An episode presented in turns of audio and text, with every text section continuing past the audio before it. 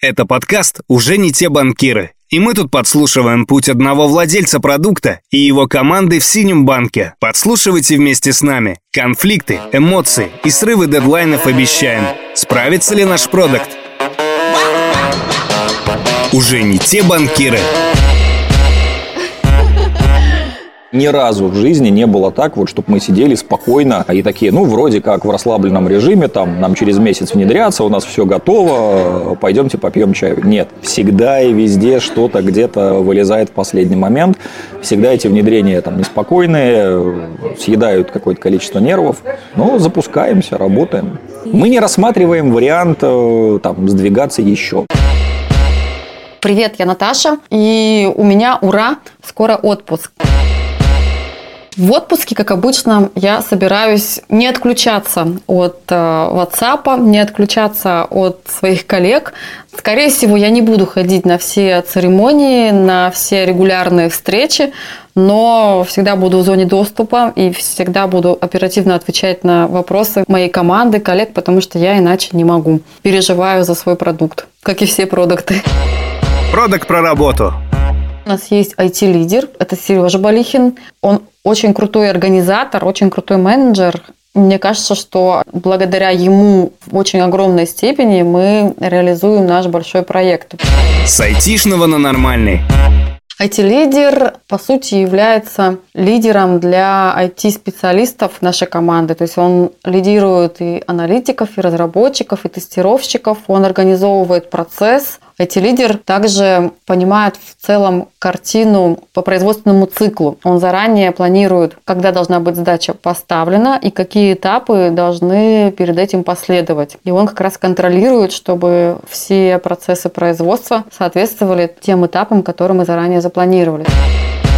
У меня парадигма такая. Очень плохо, когда один человек там, из 10, 20, там, 50, неважно, понимает, что вообще происходит вокруг. Лучше, когда не только IT-лид там, понимает всю картину, а когда все ребята понимают всю картину. Да, каждый знает свой кусок, наверное, вот там по секторам, но в целом это дает достаточно хорошую гибкость, потому что IT-лиду желательно уходить в отпуск больше одного раза в год и там трех дней. Ребятам надо уходить в отпуск. Поэтому у нас мы проводим, во-первых, регулярные сессии по синхронизации, где мы сейчас и что у нас осталось.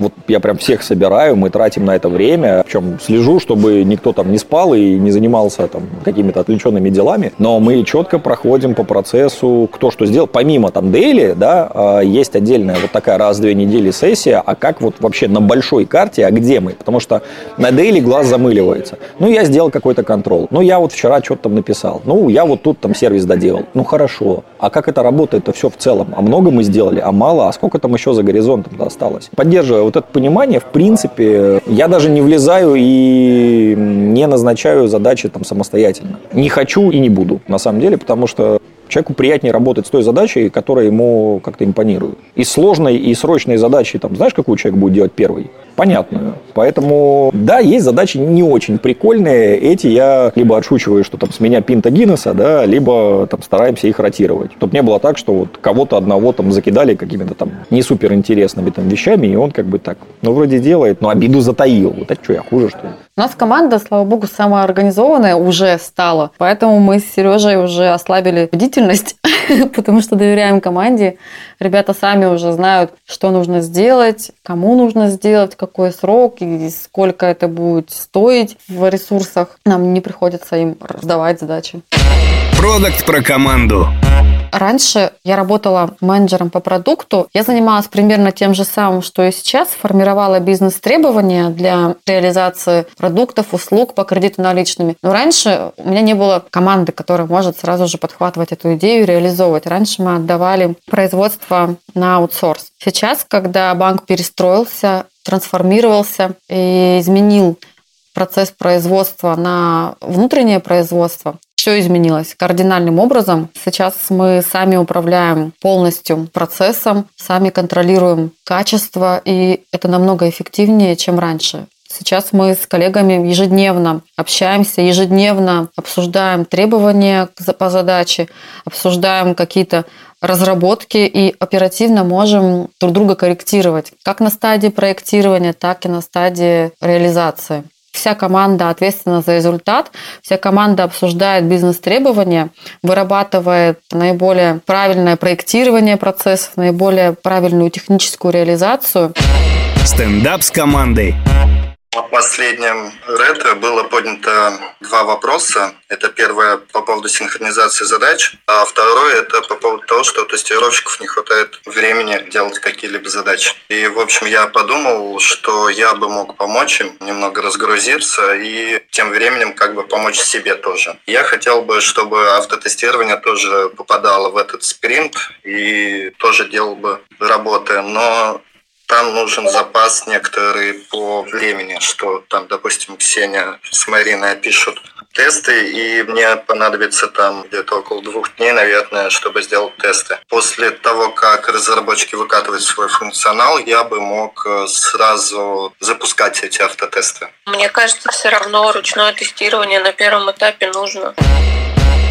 Я очень люблю, когда ребята активны, когда они даже спорят, может быть, немного эмоционально обсуждают какой-то вопрос, предлагая свои собственные решения, имея собственное мнение. Это от них и ожидается. Мне кажется, что команда для этого и объединена в команду, чтобы каждый выносил свой багаж знаний, свою экспертизу, потому что не может у одного человека быть полноценная экспертиза по всем направлениям. Мы сильно растем, много людей новых, и это всегда притирка между ребятами. Кто-то приходит с разным опытом, с разными знаниями. Позиция, когда мы все равны, подразумевает, что будет некая борьба авторитетов. Может быть там, а я вот там считаю так, а я считаю так, да, почему вот я должен делать, как ты скажешь. Такое бывает редко, но в принципе у людей с хорошим опытом и достаточно сильных специалистов, они периодически так или иначе могут предлагать свои решения. Надо выступать в качестве там, третейского судьи и где-то их разводить, где-то мирить. Это нормальная жизнь любого коллектива. Стендап с командой.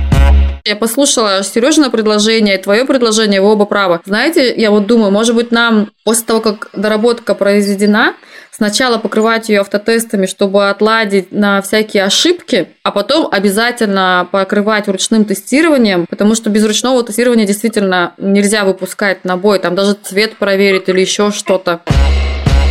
Они действительно, каждый были правы. Но просто каждый продавливал свою точку зрения, что его процесс важнее, и он должен быть первым. Но каждый из них был прав в том, что его процесс важен, что без него никак. А уже моя задача помочь решить всем вместе, кто из них должен быть в начале, кто следующим этапом, и при этом доказать свою точку зрения. Ну, коллеги вроде бы согласились.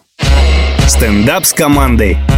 Тут есть нюанс, то, что тест-кейсы описываю я, ну, то есть ручное тестирование, а Сережа берет их за основу и на основе этой документации пишет автотесты. То есть, если мы автотесты пустим вперед, то Сереже придется и проектировать сами тест-кейсы. Если нам тест-кейсы писать совместно с аналитиком на этапе подготовки требований? Мы писали, но я считаю, что это просто бесполезная трата времени, потому что требования меняются, и требования тебя... меняются, нам все приходится переписывать. Сереж, твоя идея о том, чтобы покрывать уже автотестами новый функционал, эта штука крутая, но я боюсь, мы просто не вывезем. Если у нас вышла новая доработка, то мы, да, мы тратим в два раза больше времени, мы пишем и автотесты, и тратим время ручного тестировщика. Для того, чтобы понять, что да, у нас автотесты работают, у нас результат сошелся, а это означает, что их можно переводить в зеленую зону, и теперь это будет регрессионный тест, который будет гоняться всегда. Я согласна. У нас нет такого, что мы сначала все проанализировали, составили документацию, потом отдали в разработку, разработчики разработали, потом они отдали тестировщикам, тестировщики протестировали. Это ватерфольная система производства, а у нас agile, поэтому мы кусочек проанализировали этот кусочек, отдали разработчикам и сразу же взяли другой кусочек функциональности в анализ. То есть у нас все идет параллельно, и это позволяет нам более оперативно осуществлять поставки и оперативно реагировать на какие-то ошибки, баги или на получение обратной связи от пользователей. Благодаря тому, что мы поставляем маленькие кусочки на тестовый контур. Мы тестируем уже часть функционала, связанный с короткой анкетой, и параллельно разрабатываем функционал по подписанию анкеты по технологии безбумажный офис. Мы что-то разрабатываем как производство не для себя, не для собственного удовлетворения там, творческой потребности, а за нами, за нашим ПО всегда стоят люди. И своим ребятам я каждый раз говорю, представьте, когда вы что-то делаете, что вы вот сделали и ушли, да, а для человека это его рабочее место. Перед ним находится живой клиент со своими проблемами. Хотите почувствовать это, да, вот сходите там в день выдачи пенсии в отделение банка и посмотрите, что там происходит. Любая задержка вызывает массу негатива, и этот негатив выливается на наших же сотрудников, на наших коллег. И работа у них не сахар, потому что если там на тебя целый день орут, а ты в этом даже не виноват, и сделать ты с этим ничего не можешь. И тебе с этим негативом, во-первых, жить, который не очень-то там, помогает, да, как бы, а во-вторых, еще и домой его нести. Зачем тестируем? Для того, чтобы количество вот этого негатива уменьшить, чтобы людям было приятно работать, чтобы они не писали нам там, в комментариях, там, какие вы негодяи, да, или хотя бы так не думали. Рубрика непрошенных советов. Я, кстати говоря, зову периодически своих друзей в наш банк. И основного мотиватора, который я использую, я говорю о том, что у нас глобальная трансформация, и у, у этого человека есть возможность спроектировать что-то глобальное, что-то полезное и принести пользу людям. И этот проект его потом надолго останется хорошая строчка в его резюме. Ну, это как тоже мотивирует людей. В общем, вот это основной мотив, то, что у нас сейчас глобальные проекты интересные, а не просто сидишь и копаешься в текучке. Стендап с командой. У меня есть доступ на КТИ, но там тесты невозможно прогнать, потому что виртуалка очень слабая. Это можно, этот вопрос можно будет решить после того, как мы переедем в новый ЦОД.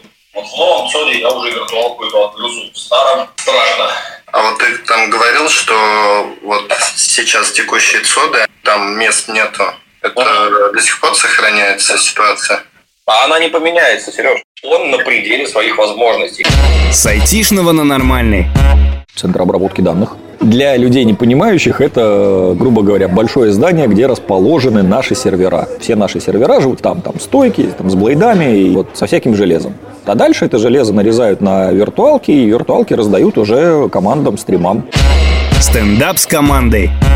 Каждую пятницу там собрание по тестированию на контуре КТИ. Я у них уточнял там, как мне на КТИ тестировать. Все вот говорят о том, что нужно именно свою виртуалку, то, что проект наш должен заказать. А ребята могут нам наметить путь хотя бы, у кого заказать виртуалку, как заказать, с кем мне надо пообщаться.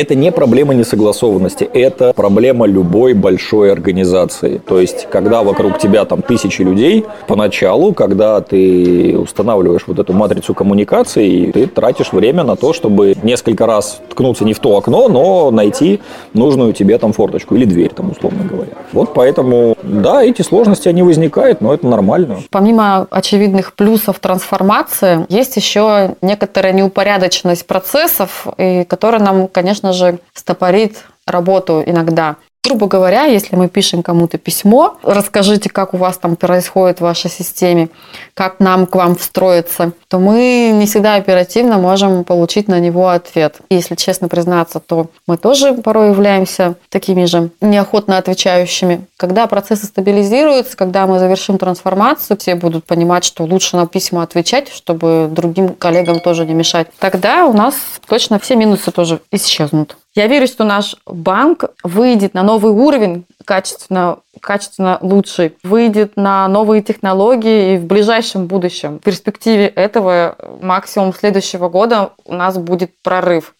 Потому что прошлый год мы учились, этот год мы уже начинаем э, с максимальной отдачей работать. Я прям в этом уверена на 100%. Мы обгоним все технологичные банки. Нам главное ставить перед собой максимально амбициозные цели, и глобальные, тогда мы все сделаем. Если не понимаем, грубо говоря, на своем уровне, как нам найти нужного человека, ну, выходим наверх и говорим, слушайте, помогите нам сверху, и связываемся через руководителя. Продакт про релиз.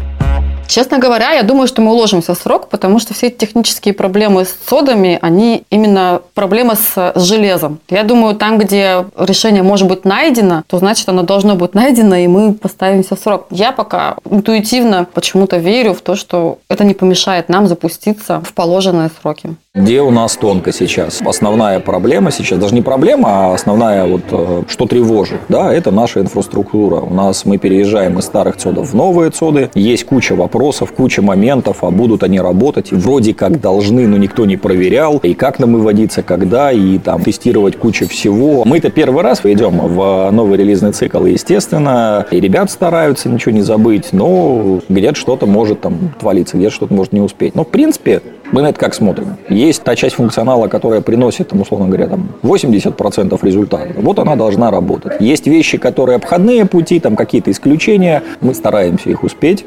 Да?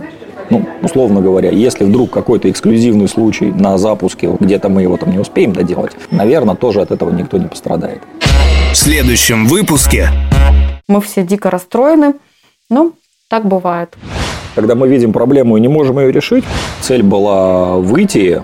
Нужно сделать пилот. То есть мы тут теоретики все-таки.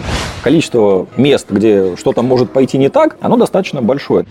Честно говоря, во время отпуска я стараюсь максимально абстрагироваться и действительно отдохнуть и душой, и телом. И думать о работе как можно реже. Это, конечно, плохо, но мне кажется, это пойдет наоборот на пользу, потому что мозг должен быть отдохнувшим.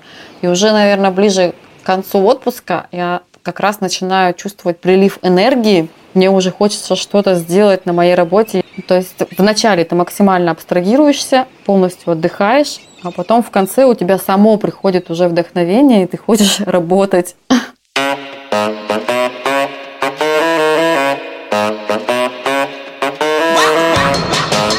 уже не те банкиры,